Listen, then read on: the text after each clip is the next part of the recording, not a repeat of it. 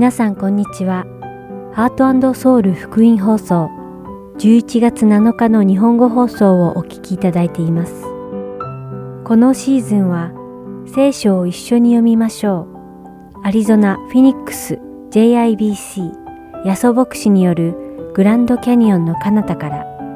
と新シリーズイスラエルの王たちをお届けします。では聖書を一緒に読みましょうをお聞きください。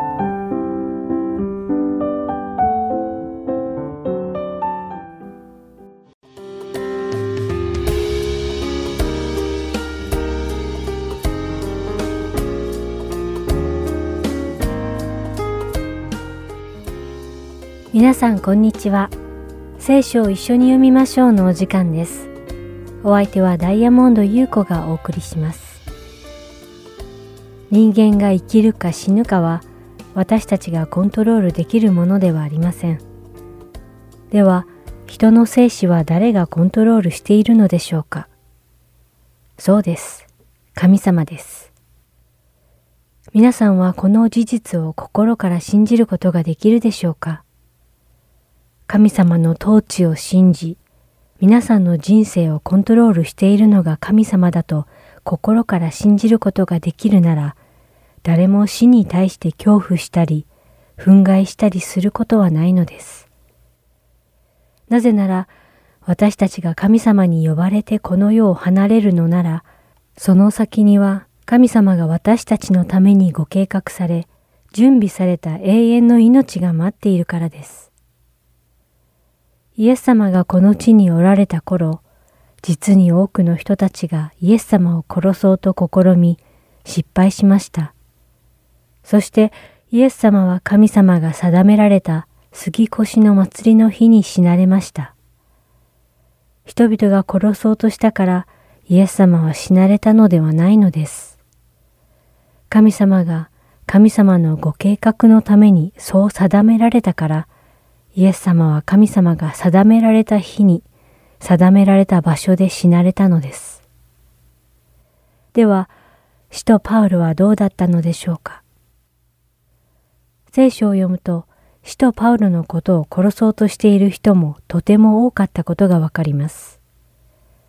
実際、使徒パウロは石で撃たれ、パウロが死んだと思った人々は、パウロを町の外に引きずり、放り出したこともありました。しかし、石に撃たれてもパウロは死にませんでした。なぜなら、その時神様はまだパウロが死ぬことをお許しにならなかったからです。今日皆さんと一緒にお読みする使徒の働き23章には、パウロを殺す前に断食をすると決めた40人余りのユダヤ人の話が出てきます。彼らはパウロ暗殺計画を綿密に計画しますが、彼らの計画はパウロの老いの知るところになります。老いによって自分の暗殺計画を知らされたパウロは、自分を殺そうとする人々の手から逃げ延びます。なぜなら、神様はまだパウロが死ぬことを許しにならなかったからです。そしてその後、使徒パウロはローマに渡り、神様のご計画通り、そこで福音を述べ伝えた後、殉教します。人の死は神様のご計画の中にあります。神様が定められた時が来る前に私たちが死ぬことはないのです。私たちは神様の御手の中にいるのです。ですから私たちは死を恐れることはないのです。皆さんが神様のご計画が最善のものであることを心から信じ、死を恐れることがなくなることを心からお祈りします。それではお祈りします。天のお父様、この世のすべてのものをあなたは作られ、あなたのご計画が完璧であることを信じます。また、あなたが私たちに定められた時が最善であることも信じます。あなたがすべての人の生と死をあなたの良い働きのために定められるのですから、私たちが肉体の死を恐れることがないよう、私たちの信仰を強めてください。イエス様の皆によってお祈りします。アーメン。それでは、使徒の働き22章30節から23章35節までをお読みして、今日の聖書を一緒に読みましょうを終わりたいと思います。その翌日、仙人隊長は、パウロがなぜユダヤ人に告訴されたのかを確かめたいと思って、パウロの鎖を解いてやり、祭司長たちと全議会の召集を命じ、パウロを連れて行って、彼らの前に立たせた。パウロは議会を見つめてこう言った。兄弟たちよ、私は今日まで全く清い良心を持って神の前に生活してきました。すると大祭司アナニアはパウロのそばに立っている者たちに彼の口を打てと命じた。その時、パウロはアナニアに向かってこう言った。ああ、白く塗った壁、神があなたを打たれる。あなたは立法に従って私を裁く座につきながら、立法に背いて私を撃てと命じるのですか？するとそばに立っている者たちが、あなたは神の大祭司を罵るのか？と言ったので、パウロが言った。兄弟たち、私は彼が大祭司だとは知らなかった。確かに、あなたの民の指導者を悪く言ってはいけないと書いてあります。しかしパウロは、彼らの一部がサドカイ人で、一部がパリサイ人であるのを見て取って、議会の中でこう叫んだ。兄弟たち、私はパリサイ人であり、パリサイ人の子です。私は死者の復活という望みのことで裁きを受けているのです。彼がこう言うと、パリサイ人とサドカイ人の間に意見の衝突が起こり、議会は二つに割れた。サドカイ人は復活はなく、見つかいも霊もないと言い、パリサイ人はどちらもあると言っていたからである。騒ぎがいよいよ大きくなり、パリサイ派のある立法学者たちが立ち上がって激しく論じて、私たちはこの人に何の悪い点も見出さない。もしかしたら、霊か見つかいかが彼に語りかけたのかもしれない、と言った。論争がますます激しくなったので、仙人隊長は、パウロが彼らに引き裂かれてしまうのではないかと心配し、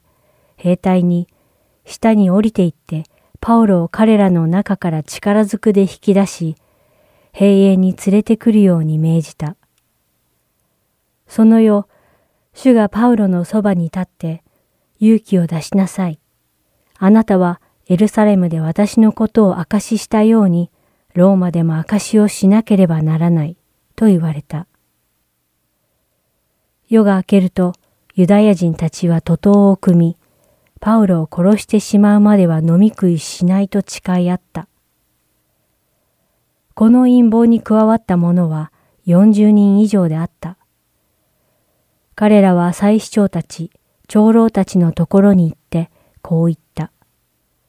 私たちはパウロを殺すまでは何も食べないと固く誓い合いました。そこで今あなた方は議会と組んでパウロのことをもっと詳しく調べるふりをして、彼をあなた方のところに連れてくるように仙人隊長に願い出てください。私たちの方では、彼がそこに近づく前に殺す手はずにしています。ところが、パウロの姉妹の子が、この待ち伏せのことを耳にし、兵営に入ってパウロにそれを知らせた。そこでパウロは百人隊長の一人を呼んで、この青年を千人隊長のところに連れて行ってください。お伝えすることがありますから、と言った。百人隊長は彼を連れて千人隊長のもとに行き、囚人のパウロが私を呼んで、この青年があなたにお話しすることがあるので、あなたのところに連れて行くようにと頼みました。と言った。仙人隊長は彼の手を取り、誰もいないところに連れて行って、私に伝えたいことというのは何か、と尋ねた。すると彼はこう言った。ユダヤ人たちはパウロについてもっと詳しく調べようとしているかに見せかけて、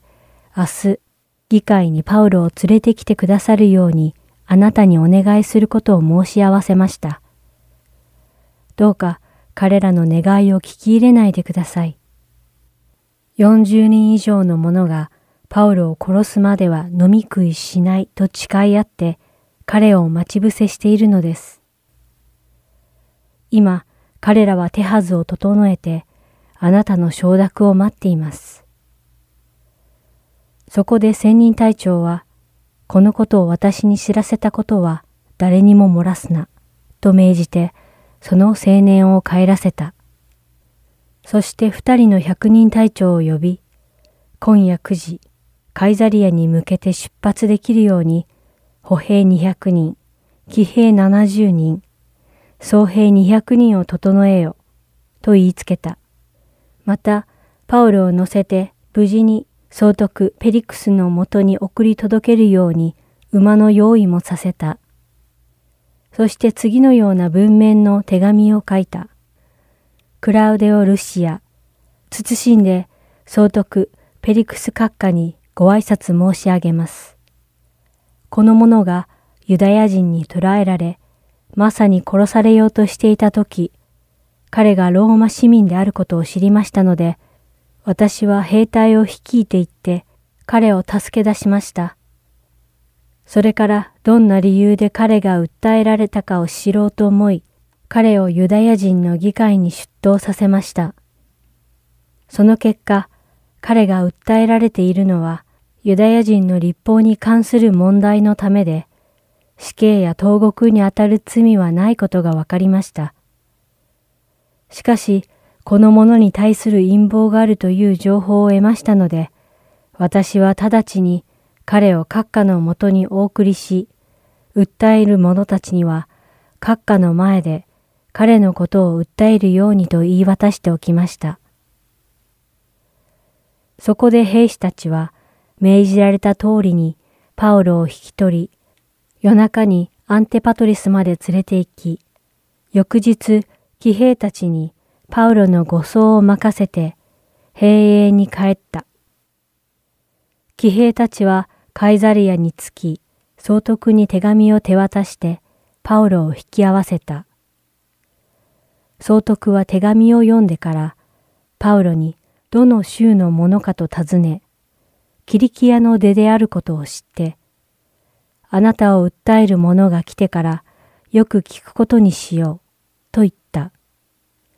そしてヘロデの官邸に彼を守っておくように命じた。今日も聖書を一緒に読みましょうにお付き合いいただきありがとうございました。お相手はダイヤモンド優子でした。それではまた来週お会いしましょう。さようなら。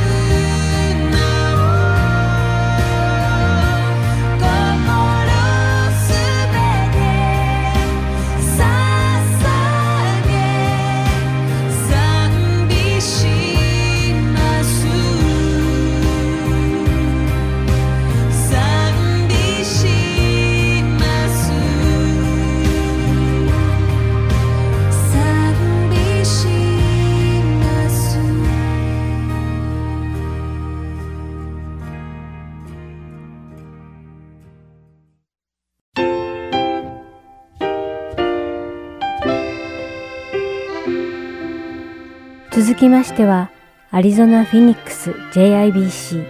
ヤソ牧師によるグランドキャニオンの彼方からをお聞きください。今日のタイトルは、宝刀詩です。ヤソ先生のお話を通して皆様が恵みのひとときを送られることを願います。聖書をお持ちの方は、ルカの福音書の15章を開いてください。えー、イエス様はですね、例え話を使って私たちに大切なことを教えてくださいました。今日はルカの福音書の15章からですね、一緒に例え話から学んでいきたいと思うんですけど、まあ、その例え話を話すことになったまず背景をですね、最初に話してみたいと思います。背景はですね、15章の一節ですけど、さて、酒税人、罪人たちが皆、イエスの話を聞こうとして、身元に近寄ってきた。するとパリサイ人、立法学者たちはつぶやいてこう言った。この人は罪人たちを受け入れて食事まで一緒にする。こうしてイエスは彼らにこのような例えを話された。ですからまずここで、ね、背景となった話はですね、パリサイ人とか立法学者という、まあそういう宗教リーダーたちがですね、まあイエス様に対してつぶやいたわけですね。彼らがつぶやいた内容はどういうことかと言いますと、なぜこういった罪深い人たちと関わるのかということです。まあそのようにイエス様は非難されたんですね。ですからそれに答えてイエス様は3つの例え話を話されました。はい、まず例え話ナンバーワンを見てみたいと思うんです。ちょっと読みますね。4節からあなた方のうちに羊を100匹持っている人がいて、そのうちに1匹をなくしたら、その人は99匹を野原に残して、いなくなった1匹を見つけるまで探し歩かないでしょうか。見つけたら大喜びでその羊を担いで帰ってきてはい、これが例え話ナンバーワンでした。例え話ナンバー2、今度は8節から見てみたいと思うんですけど、また女の人が銀貨を10枚持っていて、もしその1枚をなくしたら明かりをつけ家を入って見つけるまで念入りに探さないでしょうか？見つけたら友達や近所の人たちを呼び集めてなくした銀貨を見つけましたから一緒に喜んでください。と言うでしょう。はい。先ほどブリアナさんがですね J キッズでしてくださったねなくしたものを探すという、まあ、先ほどのなくした犬でしたけどもね、まあ、こちらなくした銀貨の話が出てきましたね。はい。これが例え話ナンバー2でした。では例え話ナンバー3を見てみたいと思います。それはですね11節からですけどこう書いてあります。またこう話された。ある人に息子が2人あった。そして32節に飛んで、いなくなっていたのが見つかったのだから楽しんで喜ぶのは当然ではないか。例え話ではですね、伝えたいメッセージがあるということを先週学びましたね。ですから、まずちょっともう一度振り返ってみたいんですけど、なんでそんな人たちと関わるのかというふうにイエス様が非難された時に答えるために話したこの3つの話。この3つの話、共通の伝えたいポイント、メインポイントがあるわけですね。この3つの例え話に共通するメインポイントと一体何なんでしょうか？それは、なくしたものを見つける喜びであります。ですからですね、失われたものが見つかるときは、本当に喜びがあるんだ。そのことを強調したい。って3回イエス様は話したわけですね。またある方がですね、イエス様のことをですね、小さい頃から教会で聞いてたけどですね、頭で分かっていたけど心で分からなかった方が、本当にイエス様を信じるとき、つまり本当にイエス様と出会うときの喜びというのは一体どんなものでしょうか？まあ、ある時ですね、私はある集会で一人の女性がですね、自分の体験談を話してくれました。その本人の名前言いませんけど、その人を連れてきた人のことを言いますけど、その方はですね、ルシンダさんなんですけど、ルシンダさんが連れてきたある女性が証ししてたんですね。そのルシンダさんが連れてきたその方はですね、今までルシンダさんに連れられて何回も何回もメッセージを聞いたそうです。しかし、ある時ですね、突然、このメッセージは私のものなんだということが、わっと分かったっていうんですね。そして、その感動を友達に伝えたいとその人は言ってました。このように失われたものが見つかる喜び、イエス様は何度も何度もですね、この3つの例え話の中で話されてますね。この3つの中の一番最後の例え話は、宝刀息子の例え話として有名であります。まあ、皆さんも映画とかですね、小説を読むことが好きな方いらっしゃると思うんですが、まあ、映画にしても小説にしてもですね、最初の部分でどれだけ登場人物と自分がですね、本当に共感できるかということがその後の感動につながってくるわけです。ですから、映画を作る方はですね、どれだけ最初にですね、その登場人物と読み手がですね、心が本当に、あ、私もわかるっていう状況に持っていくかということが大事になってくるわけです。特にですね、3つの例え話のこの最後の宝刀息子の例え話っていうのが実はそういうところがあるわけですね。というのは話がとても長いです。話が長ければ長るなるほど、つまり具体的になればなるほど、その人の気持ちがどうだったか分かりやすくなって、私たちが共感しやすくなるわけですね。この宝刀息子の例え話は3人の登場人物が出てきます。2人の息子とお父さんです今からですねこの宝刀息子の例え話を全部読みますもちろん全部一人で読んだらですねちょっと疲れてしまいますのでですねしかもうちの教会は日本語と英語ありますから日本語と英語で全部読むとですね疲れてしまいますから分担して読みますどうやって読むかと言いますとですね、白い部分の日本語を私が読みます。黄色の部分、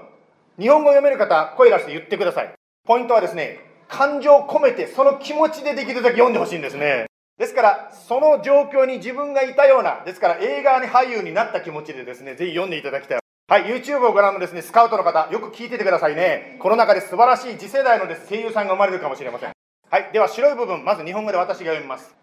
ある人に息子が2人あった。弟が父に、お父さん、私に財産の分け前をください。と言った。それで父は寝台を2人に分けてやった。それから幾日も経たぬうちに、弟は何もかもまとめて遠い国に旅立った。そこで放蕩して湯水のように財産を使ってしまった。何もかも使い果たした後で、その国に大飢饉が起こり、彼は食べるにも困り始めた。それでその国のある人のところに身を寄せたところ、その人は彼をやって豚の世話をさせた。彼は豚の食べる稲子豆で腹を満たしたいと思ったほどであったが、誰一人彼に与えようとはしなかった。しかし、我に帰った時彼はこう言った。父のところにはパンの有り余っている雇い人が大勢いるではないか。それなのに私はここで飢え死にしそうだ。立って父のところに行ってこう言おう。お父さん私は天に対して罪を犯しまたあなたの前に罪を犯しました。もう私はあなたの子と呼ばれる資格はありません。雇い人の一人にしてください。こうして彼は立ち上がって自分の父のもとに行った。ところがまだ家までは遠かったのに父親は彼を見つけかわいそうに思い走り寄って彼を抱き口づけした。息子は言った。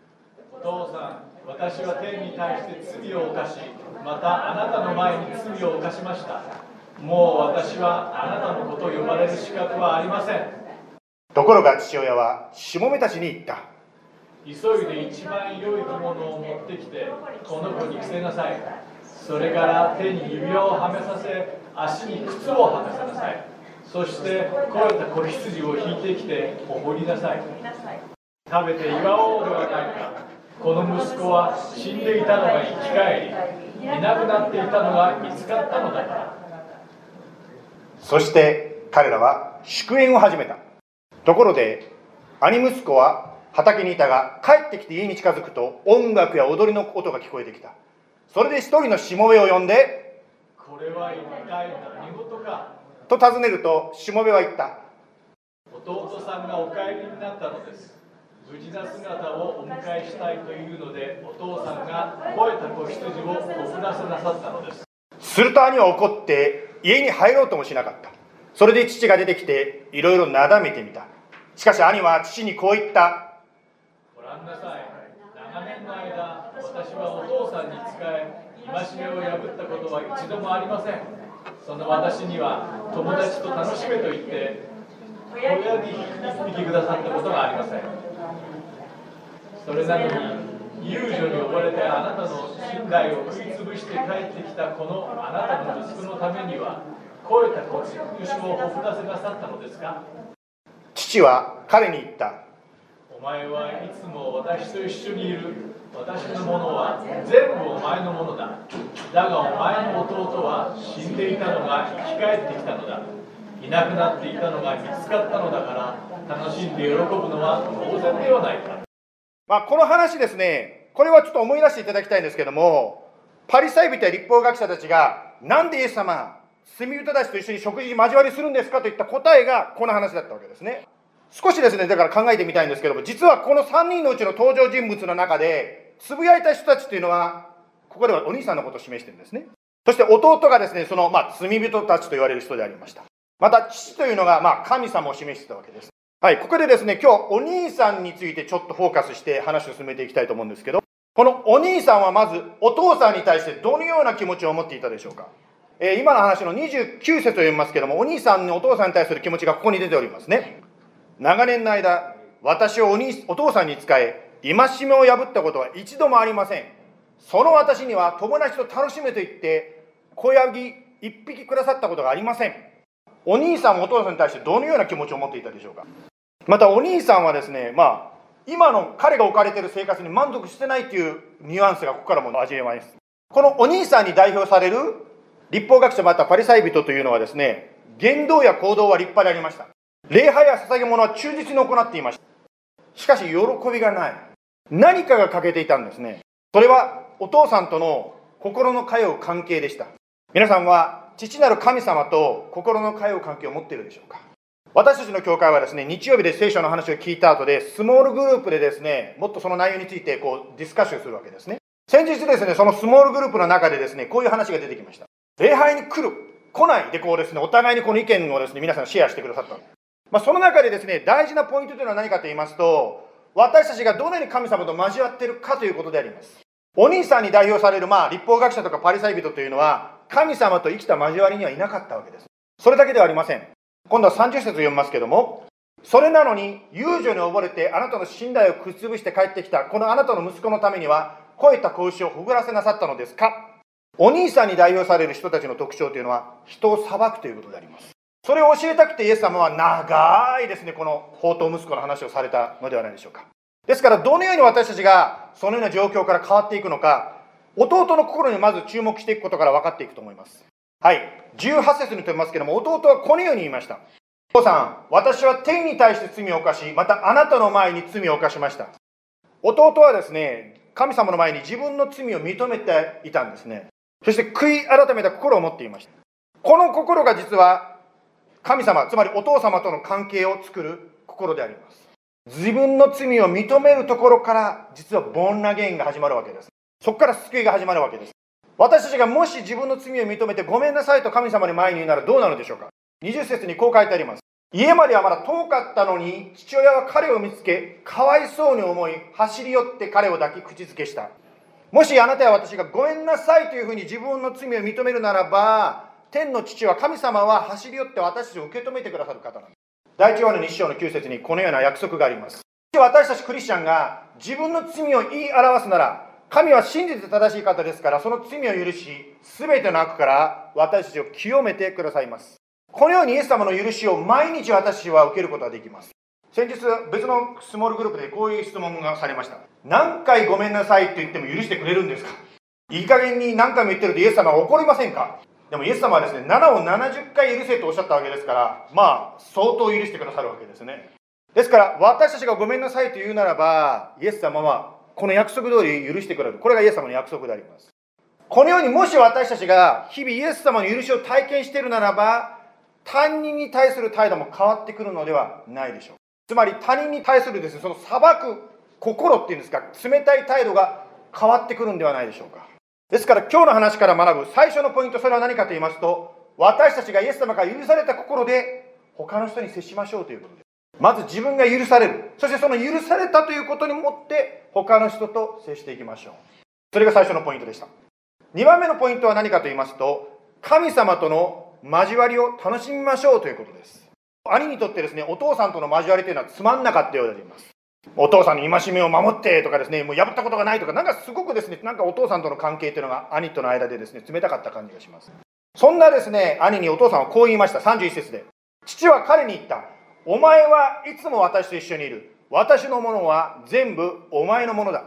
この例え話の冒頭で、お父さんは財産を2人に分けたわけですよ。弟が持っていったものの残りはお兄ちゃんのものだったわけですねですからお兄ちゃんが今持ってるものはつまり一緒に暮らしているものは全部自分のものだったわけです。ですからですね持っているですねその動物のうちの一つをですね調理して美味しいお肉を食べてもよかったわけです。友達を招いてですね一緒にですねバーベキューしながらパーティーしてもよかったわけです。しかししなかったんです。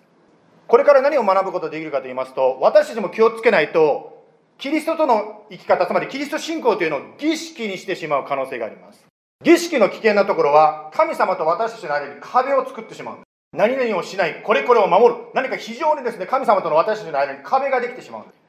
確かにもちろんですね清い神様と罪深い私たちの間に壁があるというか距離があるのは確かでありますが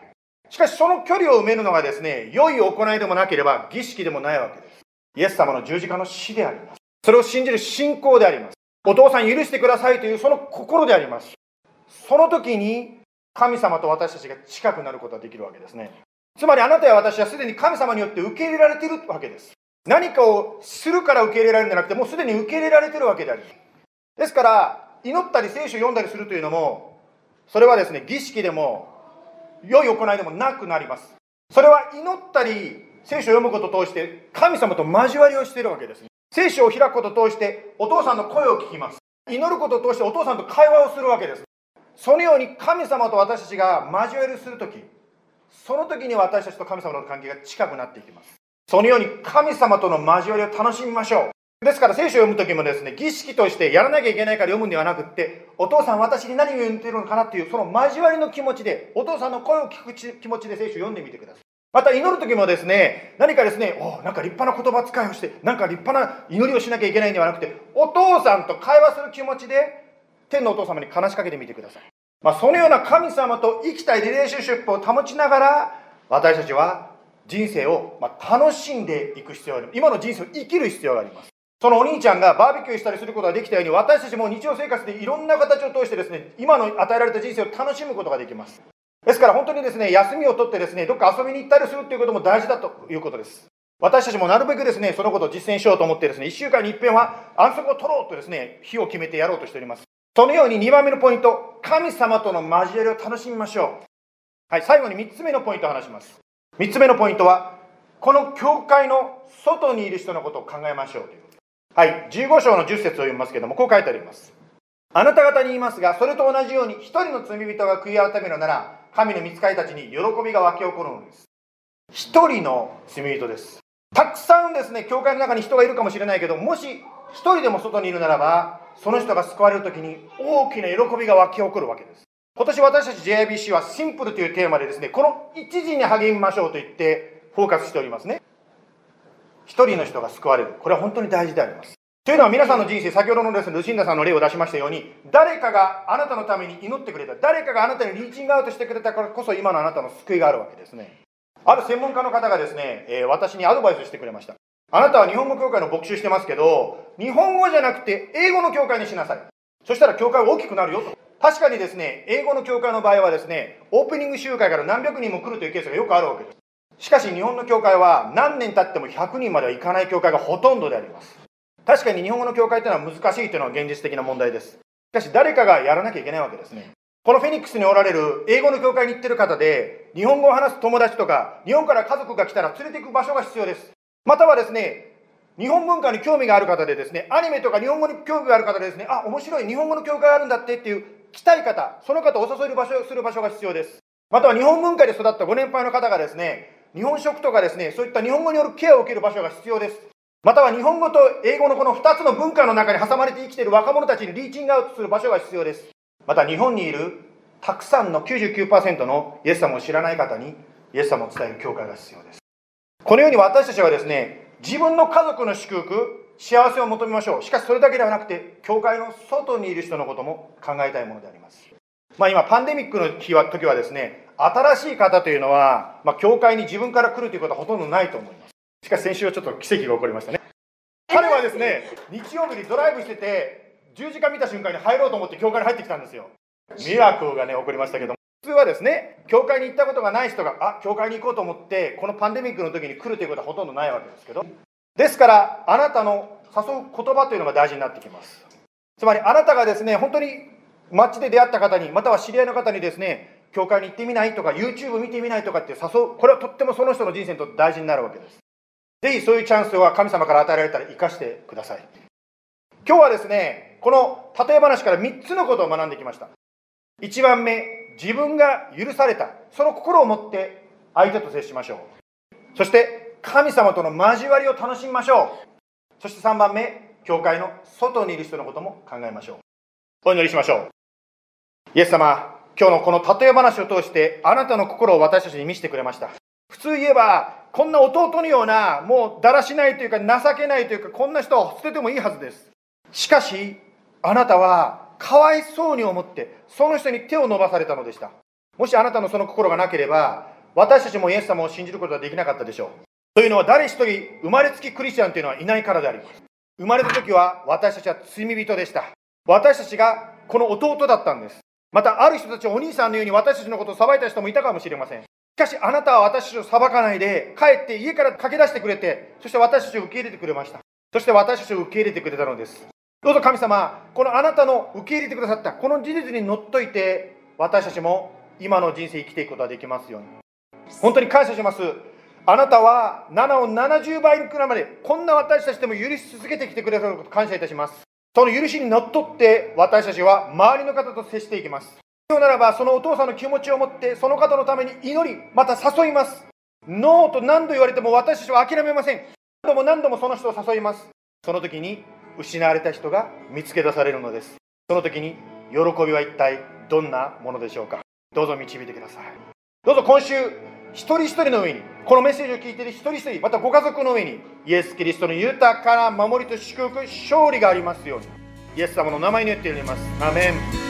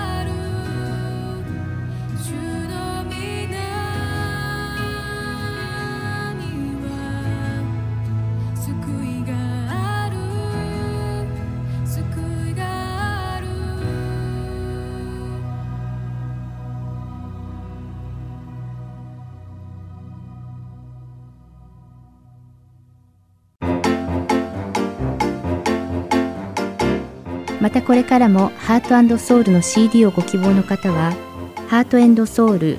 .org at gmail.com heart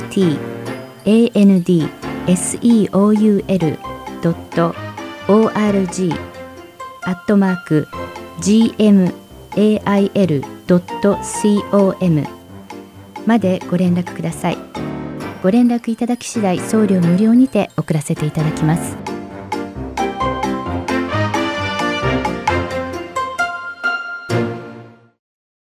では、イスラエルの王たちをお聞きください。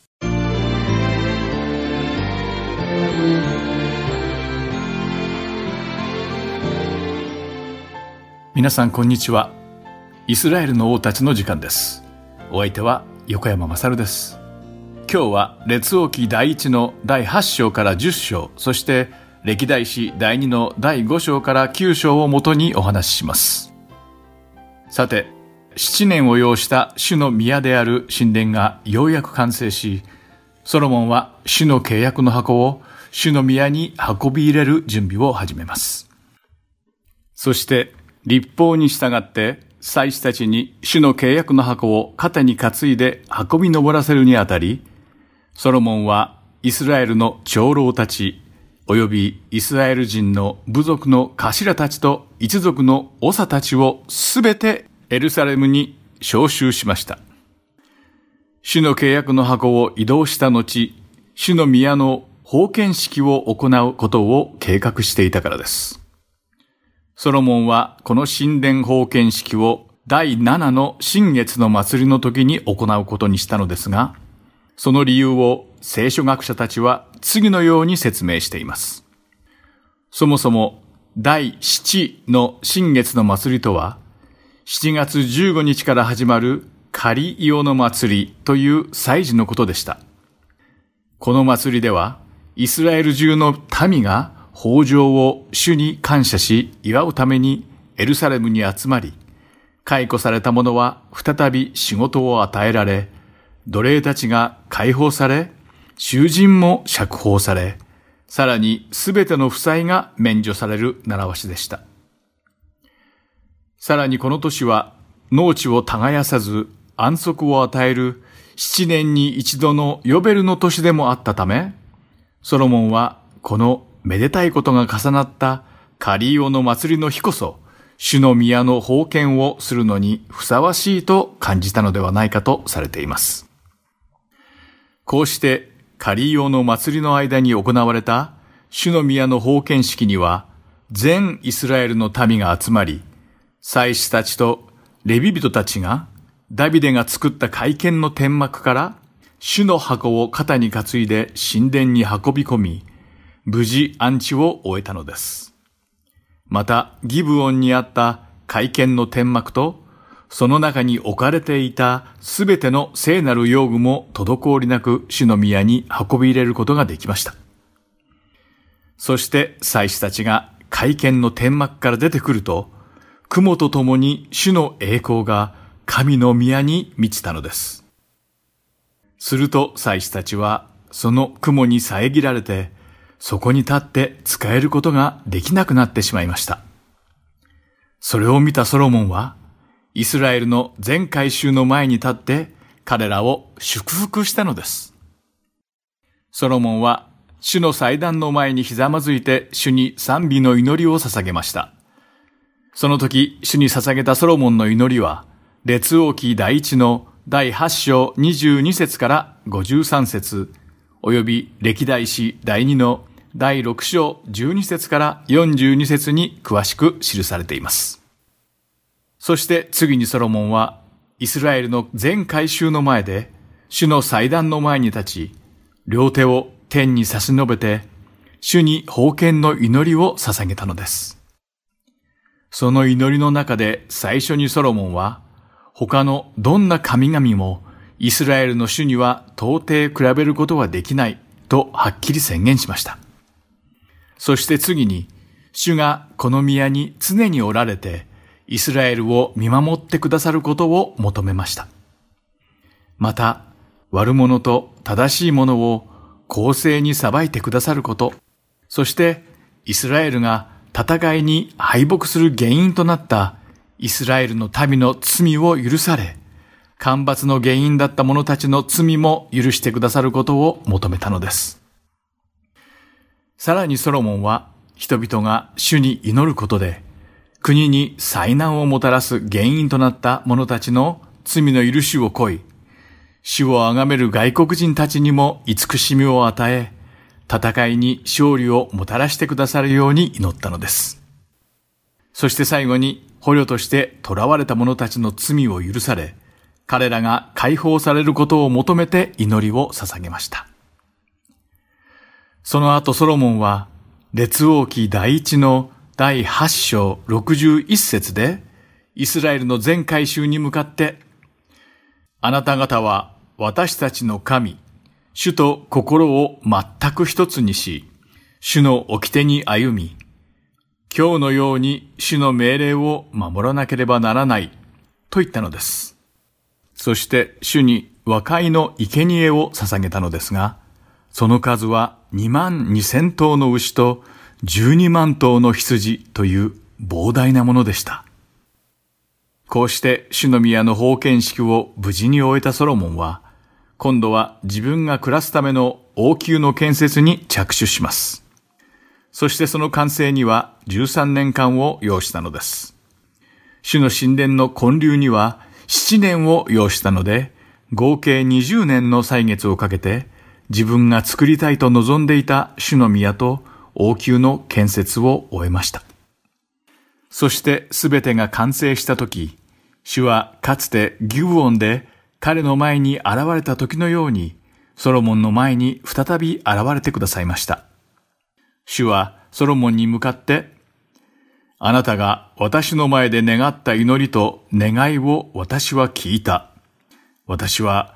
あなたが私の名をとこしえまでもここに置くために建てたこの宮を性別した。私の目と私の心はいつもそこにある。と告げられました。またソロモンが父ダビデのように全き心と正義をもって主の見舞いに歩み、主が命じられたことをすべて実行し、主の掟と定めとを守るなら、イスラエルの王座を永遠に確立する。しかし、もしイスラエルの民が主に背いて従わず、授けられた主の命令と掟とを守らず、主を離れて他の神々に仕えて拝むのであれば、主は彼らに与えた地の表からイスラエルを断ち切ると言われました。さらに主が主の名のために性別した宮を主の見前から投げ捨ててしまわれるとも言われたのです。こうして主はソロモンとの会見を終えられました。しかし、リスナーの皆さんもご存知の通り、残念なことに、主からこのような厳しい警告を受けたのにもかかわらず、この後のイスラエルは滅亡の道を歩み始めてしまうのです。その詳しい内容は時系列に沿っておいおいお話していくことにしましょう。それでは本題に戻りましょう。こうしてソロモンは主の掟を覚えてそれに従い、主が与えてくださった知恵でイスラエルを治めて、国力を高め着々とその領土を拡張してゆきました。また、陸上貿易だけでなく、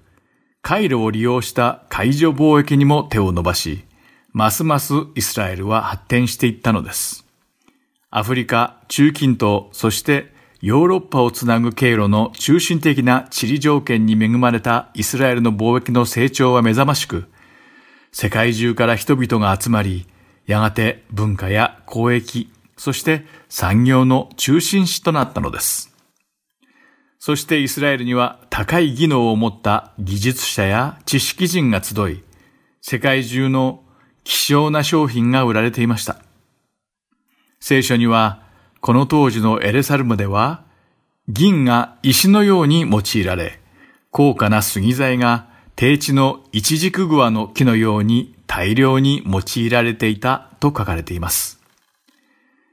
これを読むと、当時のイスラエルがどんなに富んでいたかを伺い知ることができますね。こうしてイスラエルは、この歴史上で最も流星を極めた時期を迎えたのです。国が栄えるとともに、その国王ソロモンの素晴らしい知恵の深さも世界中に広まっていきました。聖書には、ソロモン王は富と知恵とにおいて、地上のどの王よりも勝っていた、と書かれています。それを伝え聞いた大勢の人々は、周辺の国々からソロモンの話を聞くためにイスラエルを訪れてきたのです。その中にはシェバの女王もいました。聖書学者によれば、このシェバはアラビア半島の南西部に位置していた国で、エルサレムからは約2400キロも離れていたということです。そしてこのシェバの女王は、非常に多くの有力者たちを率いて、たくさんの香料や金、銀、宝石をラクダの背に積んで、気の遠くなるような遥かな道のりをはるばるやってきたのでした。彼女のイスラエル訪問の主な目的は、主から授かったとされ、名声を得ているソロモンの知恵と繁栄が本当にそれほどすごいものであるのかを確認することでした。ソロモンに会見を果たしたシェバの女王は、繁栄ぶりに心から驚きました。そしてソロモン王への献上品として、金120タラント、これは現在の単位に直すと約4トン。そして非常にたくさんのバルサム油と宝石を奉納したのです。列王記第一の第10章の6節から9節を読んでみましょう。そこには、彼女は王に言った。私が国であなたの自責とあなたの知恵とについて聞き及んでおりましたことは本当でした。実は私は自分で来て自分の目で見るまではそのことを信じなかったのですが、驚いたことに私にはその半分も知らされていなかったのです。あなたの知恵と繁栄は私が聞いていた噂よりはるかに勝っています。なんと幸せなことでしょう。あなたにつく人たちは。なんと幸せなことでしょう。いつもあなたの前に立ってあなたの知恵を聞くことができる家来たちは、あなたを喜ばれ、イスラエルの王座にあなたをつかせられたあなたの神、主は褒むべきかな。主はイスラエルを常しえに愛しておられるので、あなたを王とし、公正と正義とを行わせられるのです。とあります。またソロモンはエルサレムの領土を北側と西側にさらに拡張していきました。ソロモンが治めたエルサレムの領土の面積は、ダビデの王政時に比べて3倍にも増えていたのです。ソロモンの時代のエルサレムの栄光と繁栄は驚くほどの規模を誇り、歴史上、後にも先にもこのような流星ぶりはどこにもありませんでした。しかし、それほどの栄華を誇ったエルサレムも、ソロモンの制約結婚によって次第にその地盤がぐらつき始めるのです。その詳細はまた次回お話しすることにしましょう。今日もイスラエルの王たちにお付き合いいただいてありがとうございました。また来週お会いしましょう。お相手は横山まさるでした。さようなら。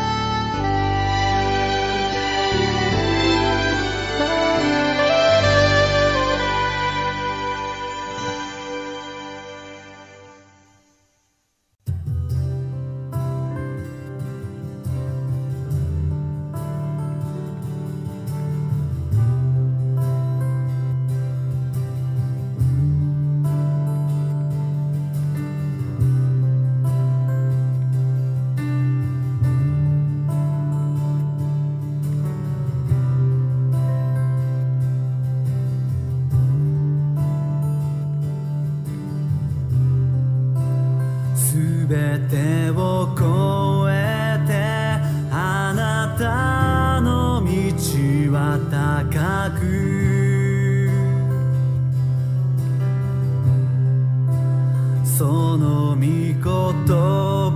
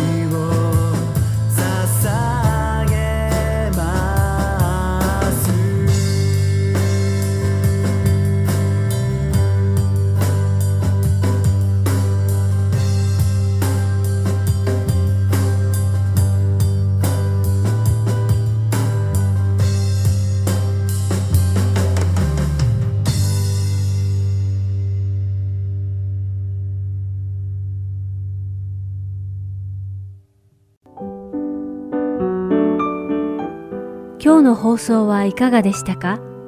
最後までお付き合いくださりありがとうございました。また来週お会いしましょう。